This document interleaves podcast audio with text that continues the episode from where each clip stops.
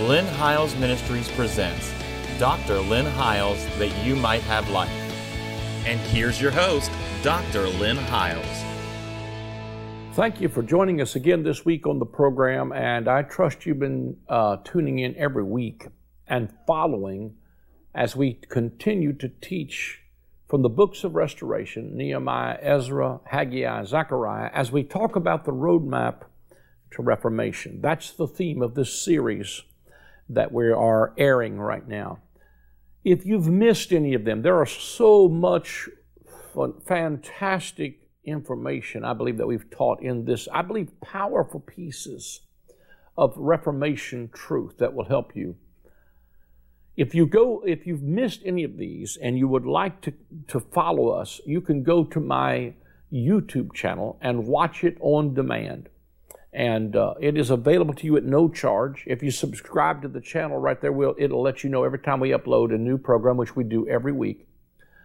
And uh, if you can't get YouTube and you'd like to listen to it in your automobile on your way to work, you can stream it to your smart device on from iTunes. We have a podcast there. And if you say, well, I have an Android device, you can get the RSS feed for that. Easiest way to do that is simply go to my website at lynnhiles.com. It's on the screen in the upper right hand corner, there are icons that will give you direct links to our YouTube channel, to our podcast, and to the RSS feed. I encourage you to subscribe to it. It's free of charge, and I believe it will be a tremendous blessing to you. You are welcome to share these with your friends on your Facebook page. You are welcome to watch them in your home study groups. I believe they'll be a blessing to you. That's why we're putting them out there. Excuse me. The last two weeks, we've been talking about the gate of the fountain, and we're showing how the 12 gates of Nehemiah are a roadmap to Reformation. We talked about how Nehemiah came into the city to see the condition of the city in Babylonian captivity. In prior segments, I talked about how Babylon pictures the religious system and moving away from a religious system of bondage and captivity and coming into Reformation and restoration and see the city of God and the gates being restored. The theme of uh, Nehemiah is Arise, let us build. Let us build relationships. Let's build the local church. Let's build up families. Let's build up each other in our most holy faith. Nehemiah's name means the comforter, and Ezra's name means the helper. It's a picture of the work of the Holy Spirit to bring about reformation. When he came into the city and he surveyed the condition of the city in the night season, the night season is when it's dark and you don't really have a full revelation. He comes and views the ruins of the city because if you don't understand what got you in the mess you're in, you're never going to get out of it or you're going to be destined to repeat it again. He comes first of all to the dragon well, where legend has it that the head of a dragon was cut off. Then he comes to the dung port. And after he comes from the dragon well to the dung port, he turns the corner. There's a stark corner there and heads back towards the fountain gate. I ask you in the last two segments, have you turned the corner? I believe we've turned a corner in our understanding. I believe the church is turning a massive corner towards Reformation, and we're turning away from the dragon well.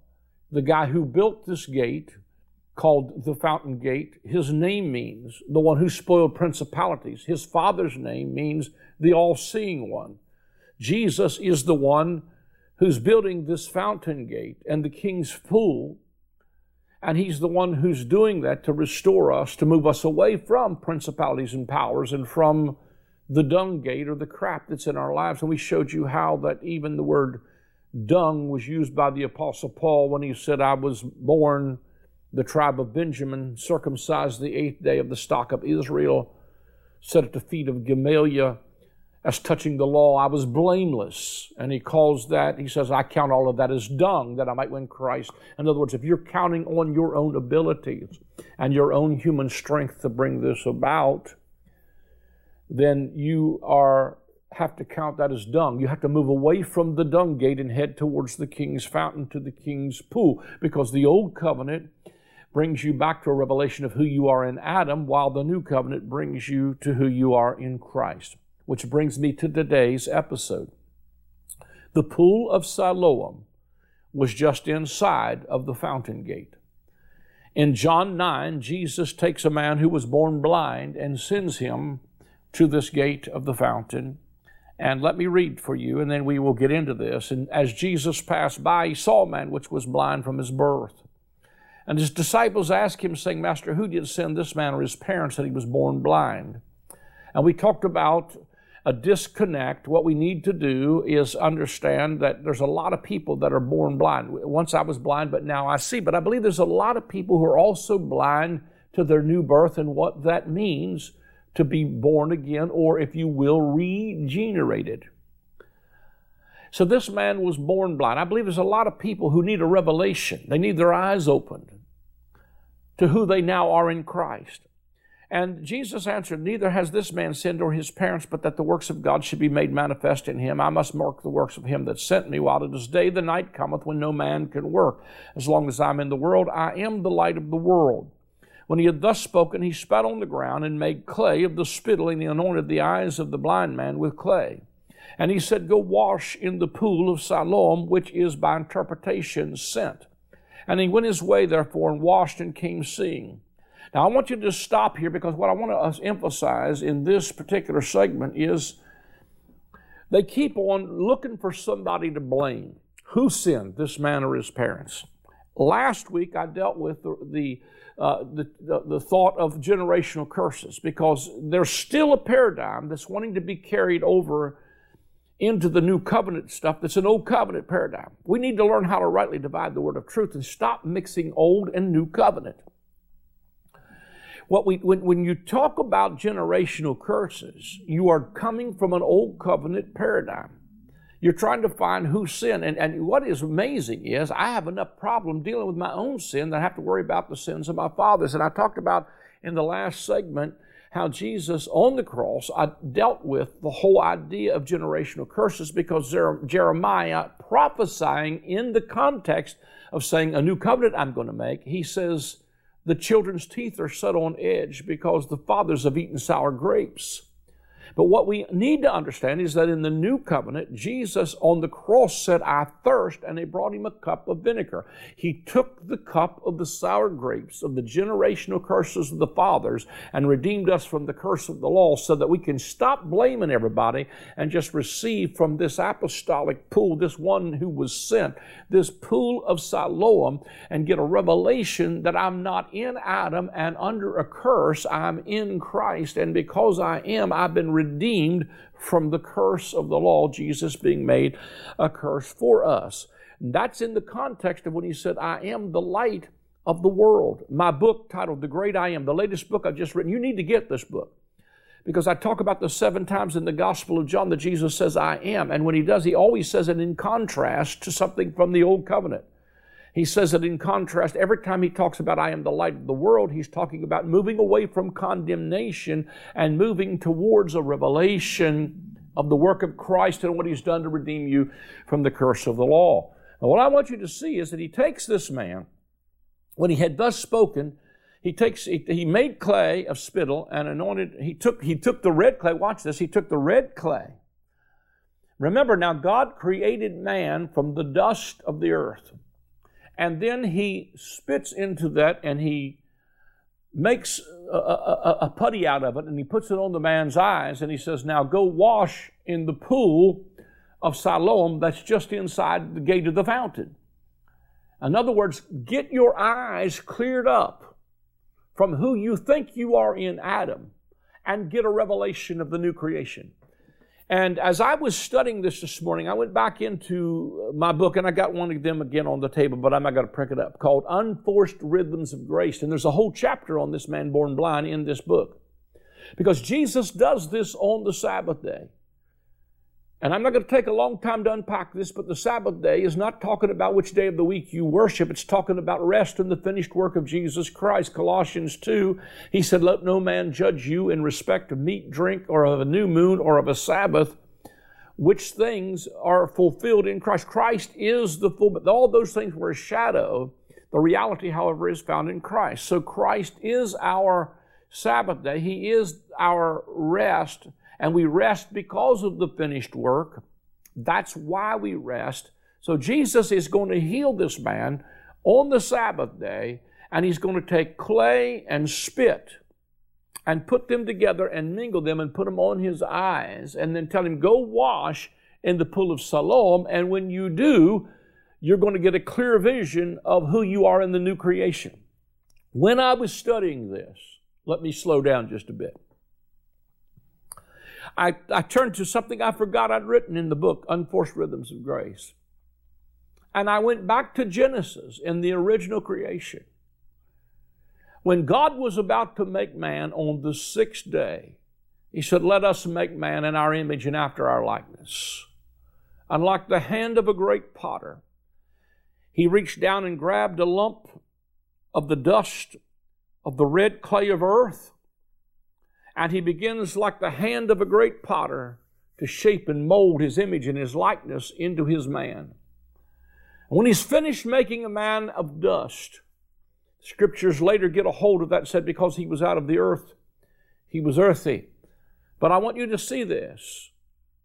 He doesn't leave him just a ball of clay. About that split second in time, God fills his lungs full of a breath of spirit substance and breathes into the nostrils of Adam the breath of life, and man becomes a living soul.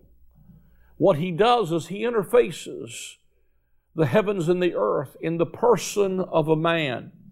In other words, the heaven and the earth come together. The human, the dust, and the breath of God, the Spirit. And when God breathes into man the breath of life, there's an interface. The human and the divine come together, and it creates a man in the image of God. I want to say this because I believe it's important. The new creation is both human and divine. Jesus was very God and he was very man, and he was the firstborn of a whole brand new species. He's the head of a, a brand new race of humanity. And he's made from, and see, what I think sometimes happens to us is that we think just because we come into the new covenant, we lose our humanity. I'm not talking about losing our carnality. I'm talking about that the new creation, God desired to express Himself through the human, through the man, to put His image in a man so that the uniqueness of who you are in your humanity, God is not disgusted with. He celebrates it. Your talents, your nuances, your personality, I think God enjoys my personality. I think God has a sense of humor. I believe He made me like I am, and I'm getting more and more comfortable with my humanity, not denying my spirituality. It's not either or, it's both of them held in a careful tension. It is the Spirit indwelling humanity that gives expression to the invisible God. We're not a puff of smoke out here trying to deny everything about humanity. God created stuff for us to enjoy. He created His creation for us to enjoy. And He did that by bringing together both the human and the divine. It was the interface where heaven and earth met together in the person uh, of His first creation. And after the fall, the disconnect comes and the human and divine are separated. But in the New Testament, Jesus comes on the scene and he's born of a woman made under the law to redeem them that are under the law, but his father was God. The human and the divine came together in the person of Jesus Christ, and God reconnected the interface where the heavens and the earth were joined together. And God created a brand new head of a federal race of species called the new creation man that is both human and divine. When Jesus takes the red clay and begins to uh, put this in this man's eyes, and then he tells him to go wash in the pool of Siloam, that man goes and he begins to wash in this pool. Remember, we're talking about the builder of this gate means the one who has spoiled principalities and powers. He's the son of, the, the guy's name means the all seeing one and he's the ruler of the tower. What I want you to see is that he's going to bring you to the all seeing one in order to restore your sight. And I believe that as he restores our sight to who we are in the new creation, that what happens is as we start to walk out of our new identity. I, I, have a classic message I taught years ago called The Approval of a Father Will Always Empower a Son. Now, what I want you to see also is that this man, the Bible said he was, uh, let, me, let me just see if I can find it here, it said, he go, it says uh, that he, it said, and he, and he said to him, Go wash in the pool of Siloam, verse 7 which is by interpretation sent. And he went his way, therefore, and washed and came seeing. The neighbors, therefore, and they which before had seen him that he was blind, said, Is not he that sat and begged? See, when you think you are in Adam, you're going to become a beggar. You're going to be need based and man centered. And, and this is something that I think really, really needs to shift in the new covenant because we are so need based, man centered. We're always trying to beg God. We're standing around altars begging God for what we already have. One of the times when I had the great opportunity to preach with the great T.L. Osborn, preach with him on a couple of conferences, he made the statement that we waste more time asking God to do something He's already done or trying to get him to do what he told me to do. And I believe that what we have done in the in uh, with in this hour is we have done what the prophet said. I believe it was Isaiah who said, "You have forsaken me." The well of living water, and you have hewn out cisterns, empty cisterns, that can hold no water. And our church services become the same old repetitive cycles of trying to get people to realize how much of a deficit they're in rather than realize how much of a supply they have. So we stand around altars with, Here's my cup, I lift it up, Lord, and you need to fill me again. And oh God, I'm a sinner. And oh Lord, help me, Jesus. How many times can we repent? The reality of it is, is what we need to do is realize that He's given us all things that pertain unto life and to God. Let me just show you just a few things that I wrote in my notes and I'm just going to read like this. Says, Believer, you are no longer broken. You are wholly remade. 1 Thessalonians chapter 5 and 23 says that. You're not a sinner, saved by grace. Romans 6 chapter 5 verse 2 7. Once you were a sinner, but now you're not a sinner. You're a new creation. You are not at odds with God. You are His very righteousness. 2 Corinthians chapter 5 Verse 21 He was made unto us wisdom and righteousness. And we're the righteousness of God in Christ Jesus. You're not a slave. You're a son and daughter of, in your father's house. Romans 8, verse 16. You are not chasing after God. He chased after you. Luke 19, 10. The prodigal son, the father pursues you. Now, I'm not saying we shouldn't be hungry to see manifestation, but I'm telling you, God is pursuing you even when you're not pursuing Him. You're not dying to self. You died with Him on His cross. Galatians chapter 2, verse 20 says. And Romans 6, verse number 6 says the same thing. You might say, well, Paul said, brother, I die daily. Well, let me just tell you something. He's quoting that chapter, and where he talks about dying daily, he said, after the manner of men, I fought with beasts at Ephesus. He was not talking about dying to his old nature. He was talking about every day of his life he faced it the physical possibility of dying in the arenas with the beast at Ephesus, and on and on it goes. You, are, you were crucified with Christ. What we must stop doing is we have to decide. listen to me, preacher, pastor. We must decide who we're going to preach to. Either going to preach to Adam to try to modify the behavior of an old creature. And if you do that, you're going to have to preach sin management programs, accountability programs, and you're going to have to put people back under an old covenant because the old covenant was given to, to modify the behavior of an old man. But if you decide you're going to preach to the new creature, you're not going to come trying to preach to him to die or to be killed. You're going to come to try to develop, mature, and bring to maturity the new creation. If you do that, you're going to have to preach the new covenant. You have to decide who you're going to preach to. Are we in Adam or are we in Christ? James said a double minded man, a double souled man, is unstable in all of his ways. And I believe the realm of duality is so bad sometimes among Christians, is that we, no wonder we're confused of our identity and we're blind. We need to come to an apostolic pool. This word Siloam means one who has been sent. And I believe, first of all, Jesus is the apostle and high priest of our profession. But I believe there's a new apostle coming on the scene that's going to bring you back to your real identity of who you are in Christ and not who you were in Adam. And so you know you you died and your Paul said you for you died and your life is hid with Christ in God. If you read that in the Message Bible, Romans 6, go read it in the Message Bible. It says, How can we uh, who are dead to sin live any longer in it? That you were crucified with Christ. You don't need, here's my next statement, you don't need more of God. He gave you all of Himself. 1 John 1 16 says, And of His fullness have all we received, and grace for grace. What we need is an awareness of what's already inside of us.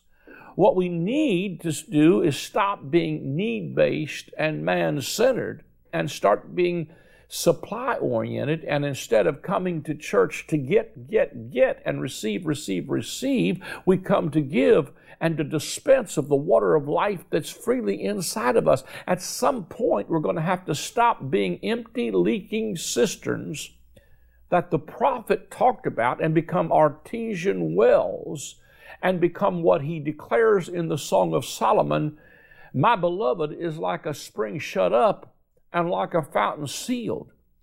And then he prophesies, the king says, Come, O north wind, come thou black and blow, come thou south wind, and blow upon my garden. In other words, the wind of the Holy Spirit is blowing not to get you to see how decrepit and pitiful and empty you are, but to get you to see how full, how much of a supply, and what you carry. Of His fullness have all we received, and we become dispensers of the glory and dispensers of the image of God and dispensers of a well of living water. When Jesus comes to the woman at the well, He says to her, I'm going to give you a drink of water that you'll never thirst again, and it will be in you a well of water springing up into eternal life.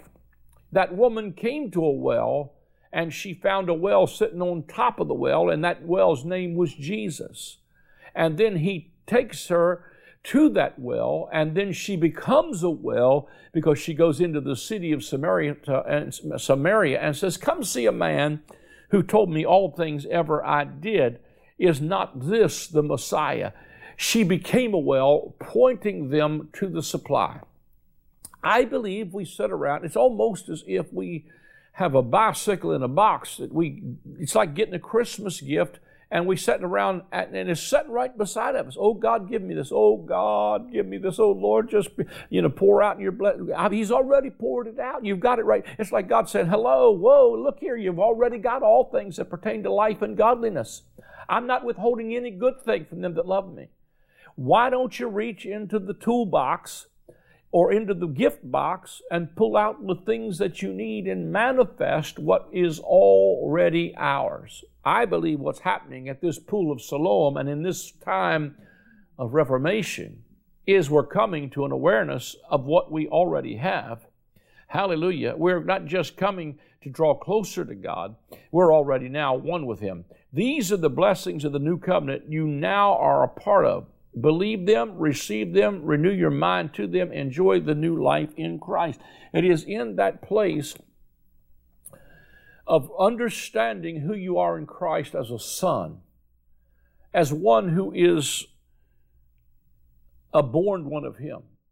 I believe that's the pool of Siloam that we must come to, where we stop begging we're not sitting around in the pool begging for God to do something. We simply receive what He's already done and start to function in it. Let me just move on down through here, but maybe get one more segment out of it. Some said, uh, let me say, the neighbors therefore, and they which before had seen him, that he was blind, said, Is not this he that sat and begged? Some said, This is he. Others said, He is like him. But he said, I am he. Therefore said they unto him, How were thine eyes open?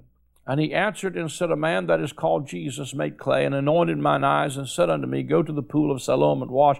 And I went and washed, and I received my sight. Will you receive your sight today? You got to simply receive your sight. Then he said unto him, Where is he? And he said, I know not. They brought to the Pharisees him that aforetime was blind, and it was the Sabbath day when Jesus made the clay and opened his eyes. Then again the Pharisees also asked him how he had received his sight. He said unto them, He put clay upon mine eyes, and I washed and do see. Therefore said some of the Pharisees, This man is not of God, because he keepeth not the Sabbath day. Others said, How can he, a man that is a sinner, do such miracles? And there was a division among them. And they say unto the blind man again, What sayest thou of him that he hath opened thine eyes? He said, He is a prophet. But the Jews did not believe concerning him that he had been blind and received his sight until they called his parents of him that had received his sight. And they asked him, saying, Is this your son, uh, who say, whom you say was born blind? How doth he now see? His parents answered them, said, We know that this is our son, and that he was born blind. But by what means he now seeth, we know not, or who hath opened his eyes. We know not. He is of age, ask him, he shall speak for himself. These words spake his parents, because they feared the Jews, for the Jews had agreed already that if any man confessed that he was Christ, he should be put out of the synagogue. Sometimes getting a revelation might put you outside the synagogue. Therefore said his parents, He is of age, ask him. Then again called they the man that was blind, and said unto him, Give God the praise. We know that this man is a sinner. And he answered and said, Whether he is a sinner or no, I know not. One thing I know, that whereas I was blind, now I see.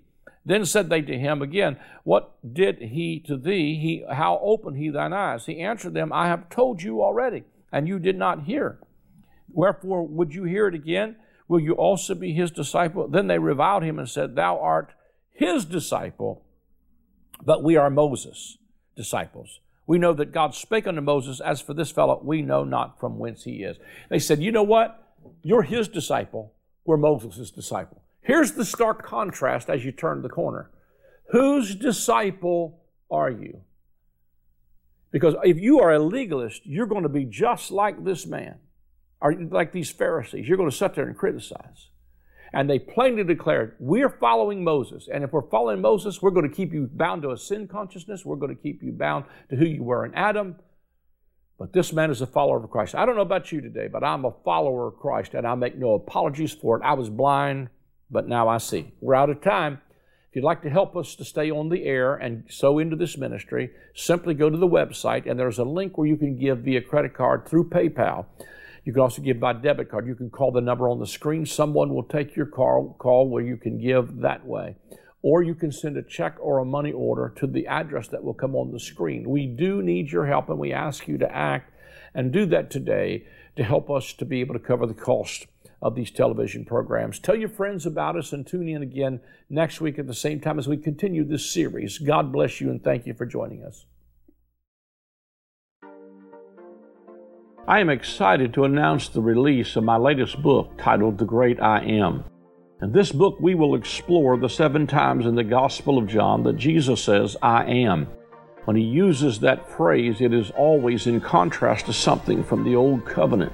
For instance, they thought Moses and the law was the door into the sheepfold, but Jesus said to them, I am the door. They thought that Israel was the true vine, but Jesus said to them, I am the vine, you are the branches.